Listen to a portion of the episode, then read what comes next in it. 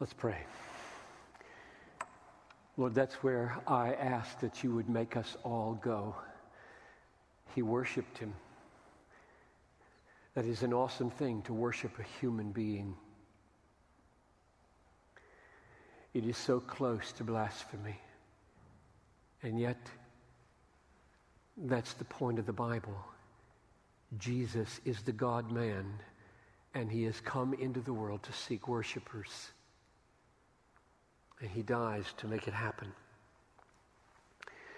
I feel very unworthy to speak for him, and I know that unless you come, eyes will remain closed and affections will remain dead toward Jesus. So come, I pray, in his name. Amen. Last time we focused on verses 1 through 5. And we saw that Jesus sees a man blind from birth. The disciples ask what the cause of it was, the cause of being born blind, and Jesus turns it around and says, It's not a cause issue here, it's a purpose issue. Cause is never the decisive explanation of anything. Purpose, divine purpose, is always the decisive explanation of everything. Cause can take you so far, but purpose takes you all the way. Why something is. It was not that this man sinned or his parents, human causes, but that the works of God might be displayed in him, God's purpose. So, no matter what mess you have gotten yourselves into, no matter what pain you're in right now from any number of human causes, that's not the main point of it. That's huge for you to get a hold of. Right here at the beginning from last week. Whatever pain you bring, whatever mess you bring, and whatever causes got you there is not the point. You can drive yourself crazy on that issue and get nowhere. It will take you nowhere to get that sorted out. Is it her fault or his fault or my fault or their fault? Fault won't get you anywhere. Only what's God going to do now? What was he doing in that? Where is he taking us? Me. That's the answer you want. And it's there. Romans 8:28 is there.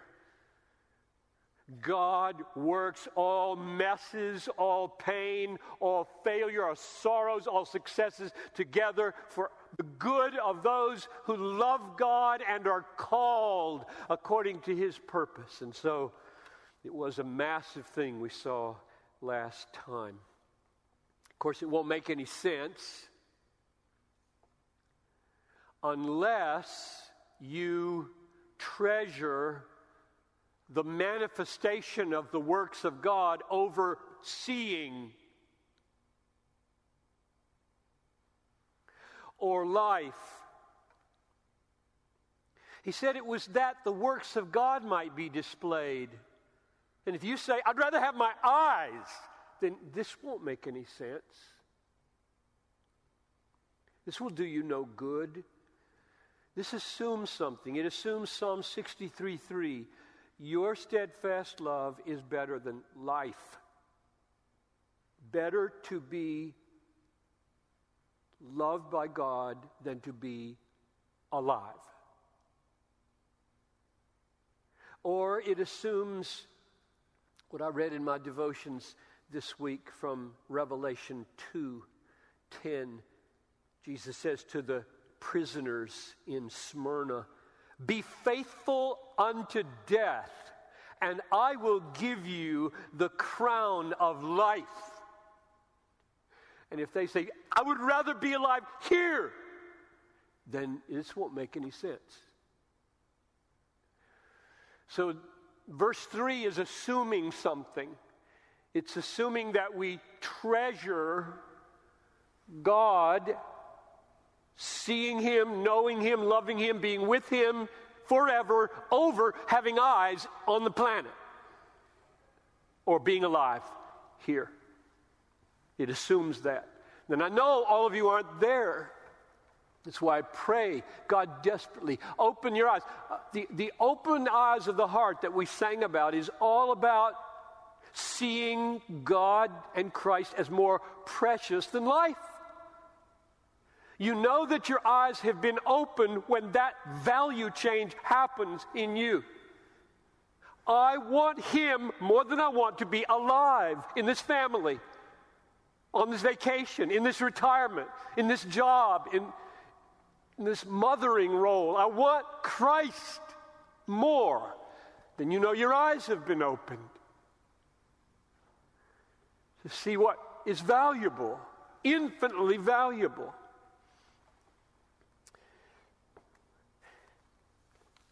When you have seen that God has a massively hope filled purpose for your pain, loss, mess, brokenness. When you see that and you trust it, you're in a position now to be brokenheartedly bold, to be strong in your weakness. And you're in a position to help others make it through, even when they can't see it. I want to pause here and just say how thankful I am for how many of you already went on to the Table Project, the private online Bethlehem community that we announced two weeks ago. And the reason I feel so thankful about that and want to encourage the rest of you to make that move is that I've been following the prayer wall and just what's happening. Let me give you an illustration. Here's a woman, and you may be in this room, and probably you'll be watching the video if you're not in this room, um, who's struggled for years with infertility. She was open enough because this is a this is a this is our church. This is not Facebook. Okay, this is our church. And she just said that, and she said she's having a hard time feeling loved by God. 35 people, the last I saw, are all over that praying for her, and about four, when I last looked, had said to her what looked to me like very delicate, sensitive. You can't always count on that, right? But this time it, it looked that way. These are women who had been there, and one man who'd been there, and they said things hope filled. Now, that, that's the kind of thing that happens when you come into a profound conviction and belief that God, in and through loss, has a, a kind and loving and unshakable good purpose for you. And then you're able to, whether it's on the table or over coffee or in a small group, help other people make it. So get on the table. if you wonder, what is he talking about? Give us a ring and, and say what it, we'll tell you uh, how, to, how to do it if you're part of the family here. Okay. Here we are at verse 6. Having said these things, he spat on the ground and made mud with saliva, and then he anointed the man's eyes with the mud and said to him, Go wash in the pool of Siloam, which means sent. So he went and washed, and he came back seeing. Let me give you an observation here that sets the stage for everything else that happens in these 41 verses of this chapter. The observation is this. In verse 3, Jesus said, This man is blind so that the works of God could be manifest. And in verse 4, he says, We must work the works of him who sent me. And then in verse 6, he makes the mud and he puts it on his eyes and he sends him to the pool and does the works of God. That raises a question. How are we to think about this man? He said, This is all about seeing God at work. The glory of God is going to shine on this man, and then he does it. What, do we make of this? That's the question this is posing. Everything flows from this. All 41 verses flow from this question How are we to understand this man doing that? Saying this is all about God shining, and then he does it. That's the question. And it's all about dividing. Some are going to blaspheme, and some are going to worship Jesus. And that's what he's doing. It's all set up to bring worship and to expose blasphemy. Look at verse 24 to see the blasphemy. So, for the second time, they, the Pharisees, called the man who had been blind and said to him, Give glory to God. We know that this man's a sinner. God gets glory when you call Jesus a sinner. So do it. I have a name for that blasphemy. It's high treason and slander. It's not the main point of the text. That needed to be exposed. The main point is verse 38. Blasphemy is not the main response or the only response. The main response and the intended response is worship. So before this man disappears out of the story completely, the last thing he does is, Lord, you see this in verse 38? Lord, I believe and he worshiped him. If you look up all the other places where this word worship, proskuneo, occurs, they are real worship. This is not just fell down, like Jesus fell down. This is real worship. All the other uses are real worship of God. Six of them in this gospel. That's the point of the story. So now we know how it starts and where it's going, and everything else is how does it get there, and why does it take 41 verses? What, what is going on here that gets us there? That's where I want you to get. I would like God to come down in this service and so work through His Word that we worship, you worship Jesus. That's where we're going.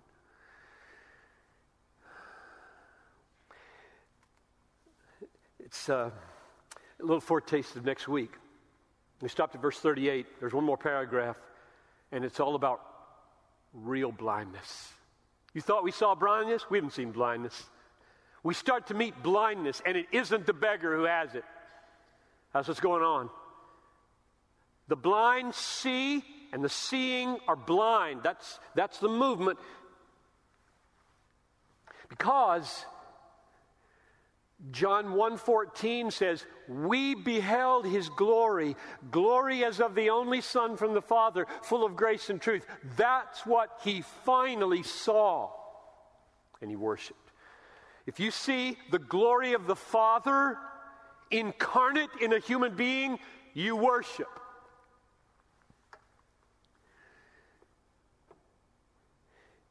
Now, how does it unfold? How does he get us there? He used mud, healed him with mud. Why? Could have said, eyes open, and they would have opened. He's done that.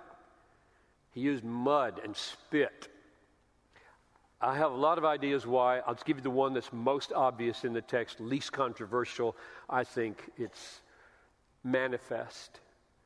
Namely, he used mud because he knew it was Saturday. Sabbath. And it's against the law to knead dough or clay or mud. One of the 39 interpretations of the Pharisees as to what it means not to work on Sunday was you can't knead dough. And the word for dough is identical, pelon, to the word mud or clay brick masons Give me some more mud. And all they mean is a big clump of moldable cement. And women working with their bread, because they, they could call it mud, they usually don't. but it's the same word. He knew exactly what he's doing. I'm going to break the law. I'm going to do it in a way that breaks the law. The law as the Pharisees understood it. Why would he want to do that? Because he's the Lord of the Sabbath and he wants to show that he is, or to show what the point of the Sabbath is. Rest. Why? Why? Why? Why do you need rest? Healing. If you don't rest, you die. Rest is weekly therapy for dying bodies. Get well, stop working. That, so I'm just really illustrating with this. What else would you do on the Sabbath but make eyes see? Especially if you're God and you want to show that you're the creator and sustainer and healer. But that's, I don't think any of those is the main reason why he did it. I think the main reason was to trigger the controversy. I mean, when you look at this story, the story is over virtually at verse 6. Everything else is controversy.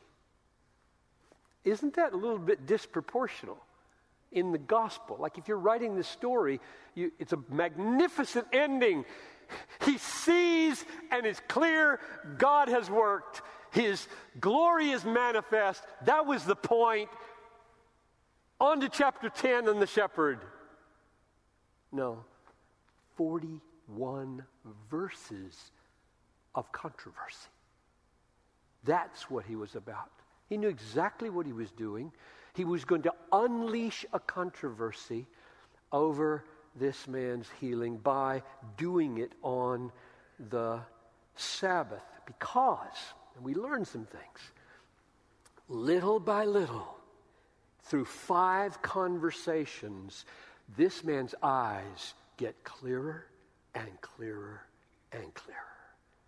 And little by little, the blindness of the Pharisees gets darker and darker and darker.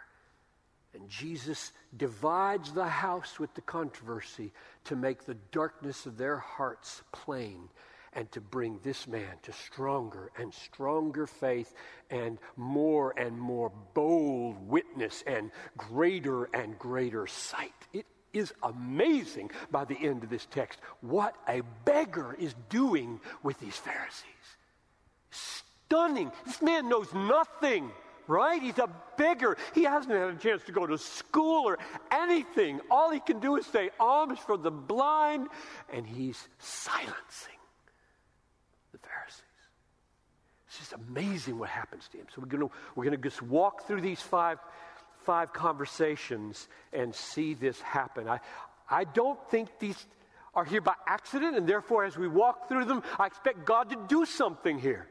It's going to do something. Something's going to happen as we just listen to what he's or watch what he's doing in this man and those guys. You, you don't want to be what the Pharisees are. So as, you, as we walk through this, say, God, please, if I'm one of those Pharisee types, please show me, cleanse me, push me over, make me like the blind beggar. Before we go to the five conversations, what about the pool? Go wash in the pool of Siloam, which means sent. So he went and washed and came back seeing. Why did he point out that it was called sent? This is probably John's addition. Little parenthesis here. John is saying, means sent.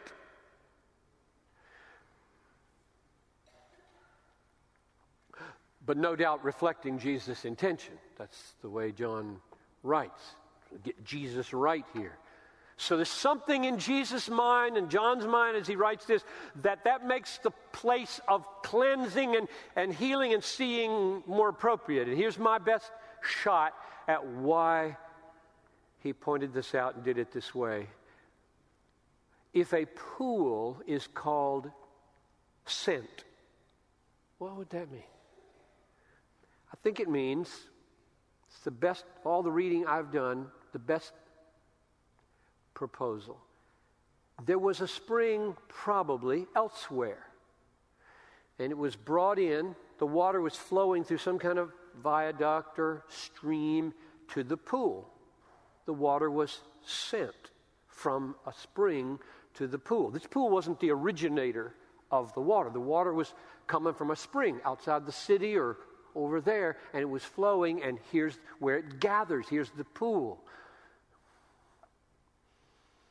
So go to a place where water is coming from another source and is coming to you and wash there, and you will see. And we know that Jesus in chapter 4 with the woman at the well called himself the living water. And we know that right here in verse 4, he says, We must work the works of him who sent me.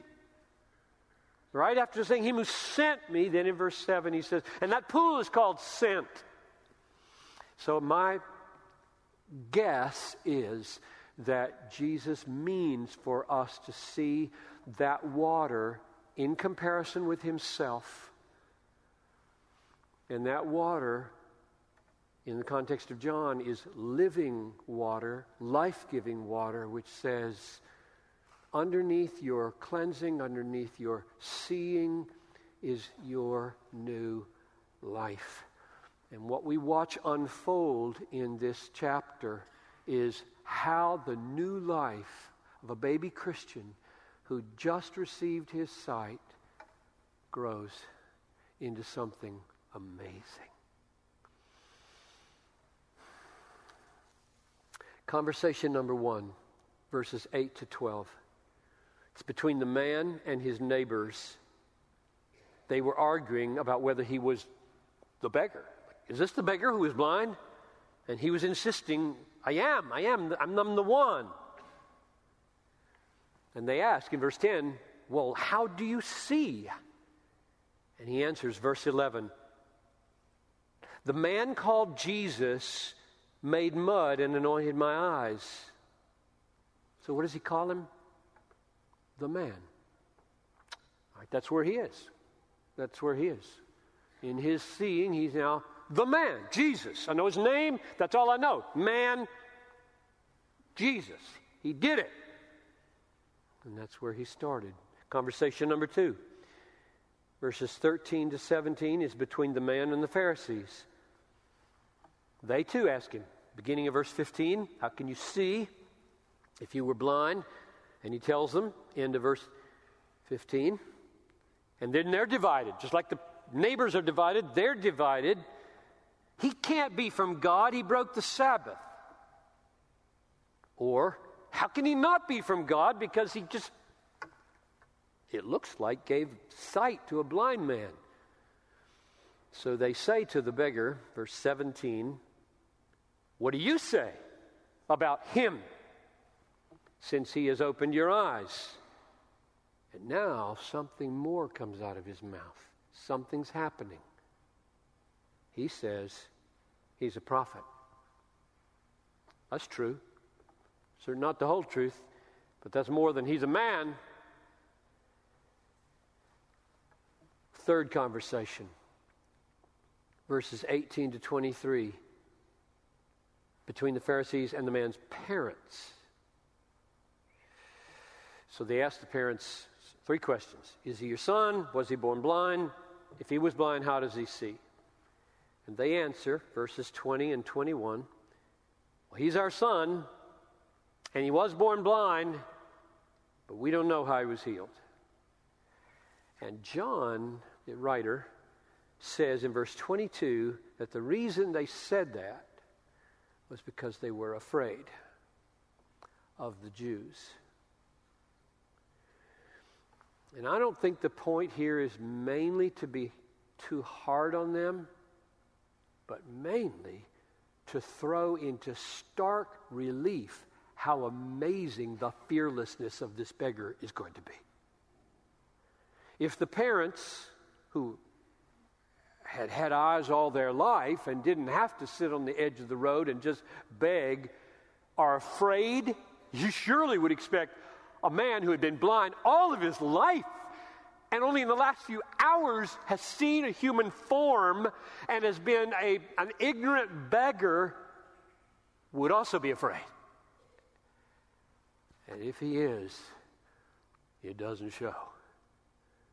What he becomes here is most remarkable. So I think the, the point of the conversation with the parents is first to confirm, yes, that's our son, and he was blind, and so this is a real miracle. We don't know how.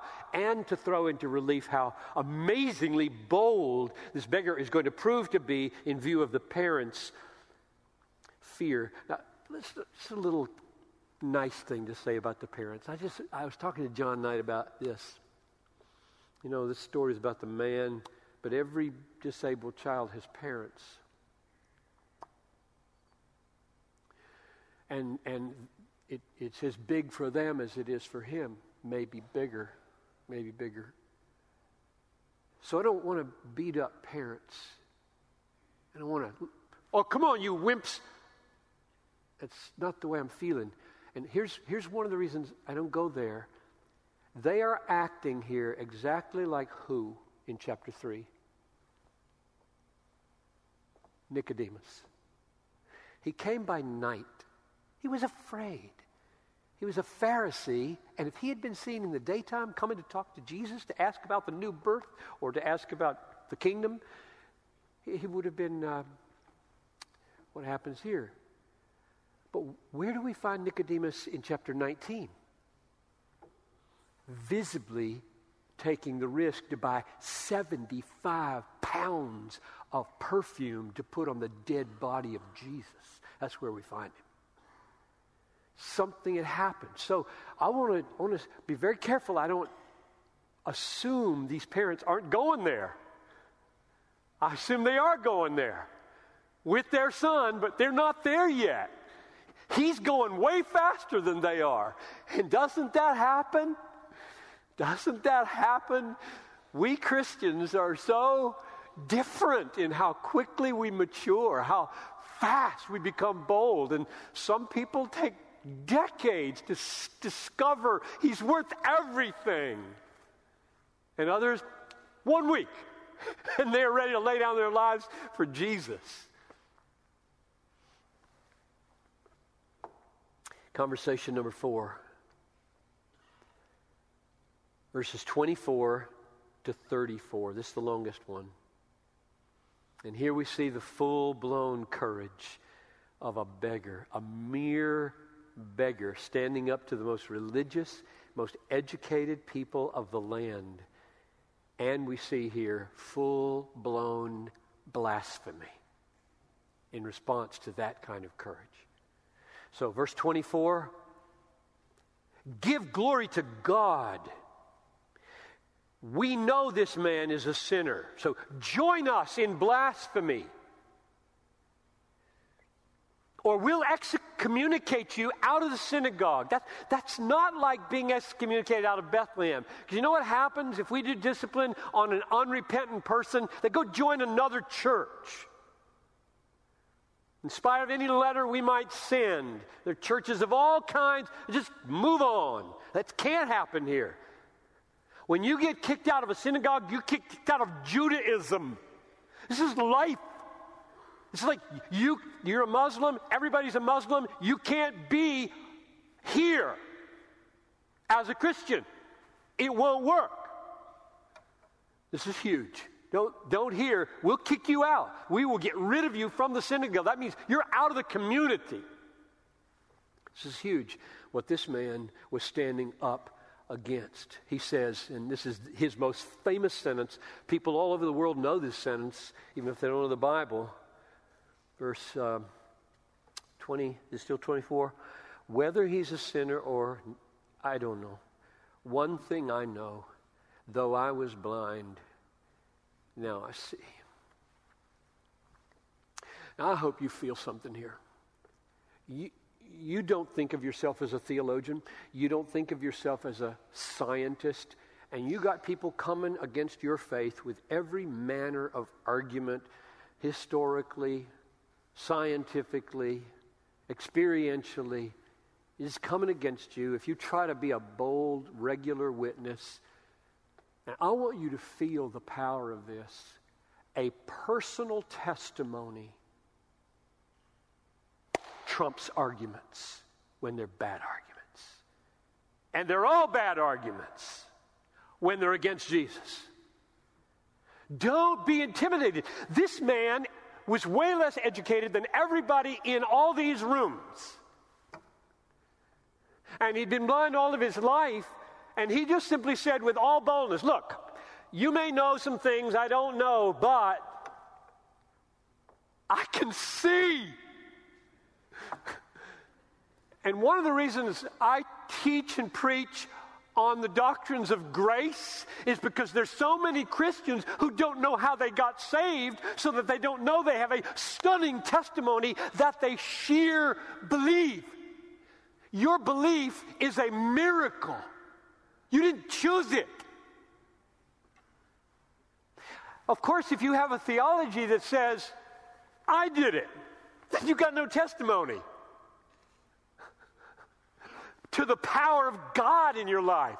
But if you believe that at age 6 or 16 or 36, when you saw Jesus as needed and beautiful and sufficient, and you confessed, I'm a sinner, I need you, I receive you, a miracle happened.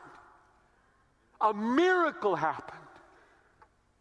That's why these theological things matter. You can stand up in the front of the Senate and say, I don't know much about what you guys deal with here. I just know one thing. I was blind once, and now I see the glory of Christ as self evidencing and compelling, and I will die for him. I'll stake my life on the truth of what I've seen in Jesus. That's what you can say. That's very powerful. It is here. It will come to a point where they can't handle him anymore. So that's what he said. I hope you're willing to say it. I hope you have enough understanding to say it. And if you don't, I hope you study about how you got saved so that you will know if you're saved, you can say it.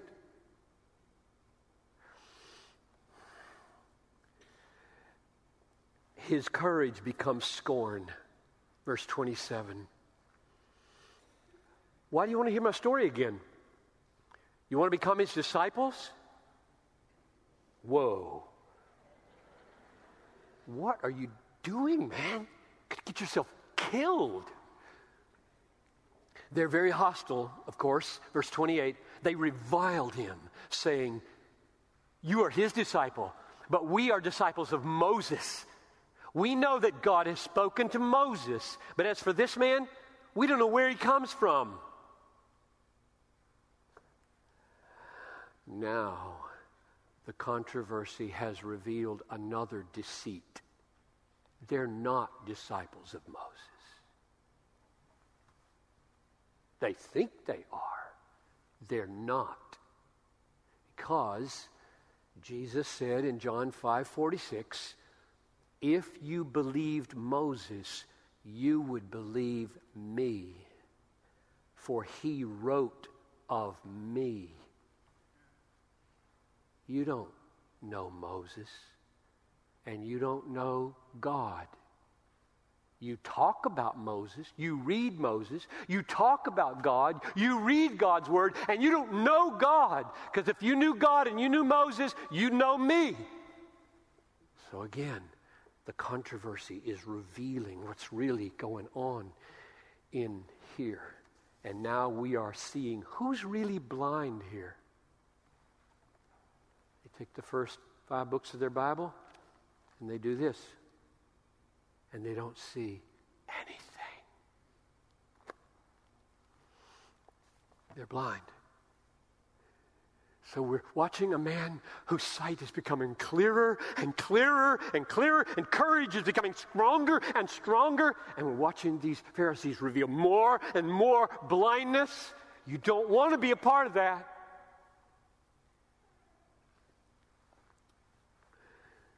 Conversation number five. Last one, verses 35 to 38, between Jesus and the beggar.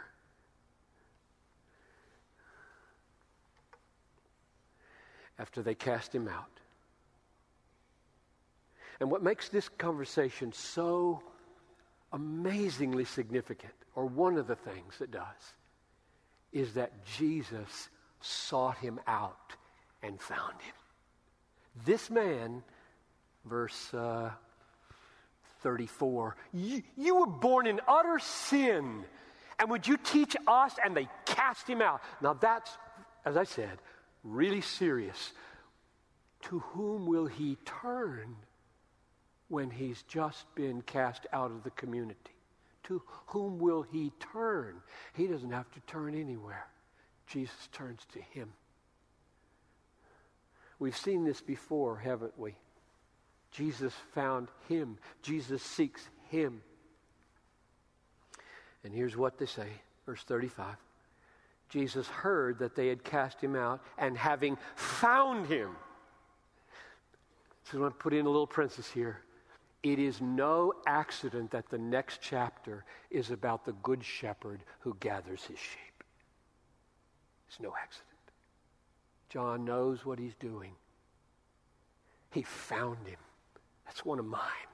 Nobody else wants him right now. I want him. And that's what I'm praying he'll do to you in the next five minutes of this sermon. He's after you.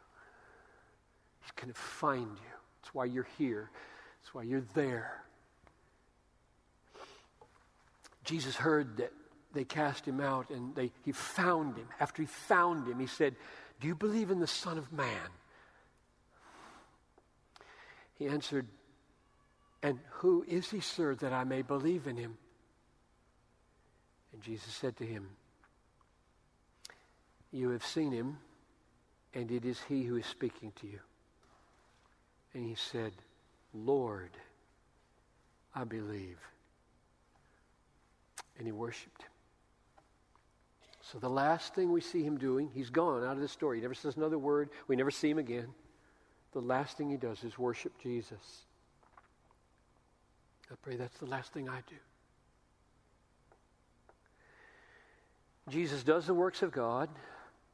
Jesus is the glory of God. Jesus is to be worshiped. That's the point of the story. He's blind. He calls Jesus a man. Then he calls Jesus a prophet. Then he defends him at huge risk to his life. And then he worships him after he is found by Jesus. Jesus came into the world to seek worshipers. That's why he's here on the planet. Came to seek worshipers, chapter 4, verse 23. So I'm going to close with four questions for all of you, and then three statements to encourage you with the answers to the four questions. And I'll just give you the questions, won't make any comments about them. Question number one Do you worship Jesus? I'll give you just a moment. And what I want you to do with these questions is not talk out loud, but in your heart, just answer them. Answer them. Say yes or no to Jesus. Do you worship Jesus? Number two, do you find your worship of Jesus deepening or weakening in the midst of threat and danger? Like this man. What a miracle. You think seeing is a miracle. A beggar courageous enough to get stronger and stronger as the opposition intensifies? That's strange. Number three, does your worship falter and or flourish when your family is fearful or unbelieving?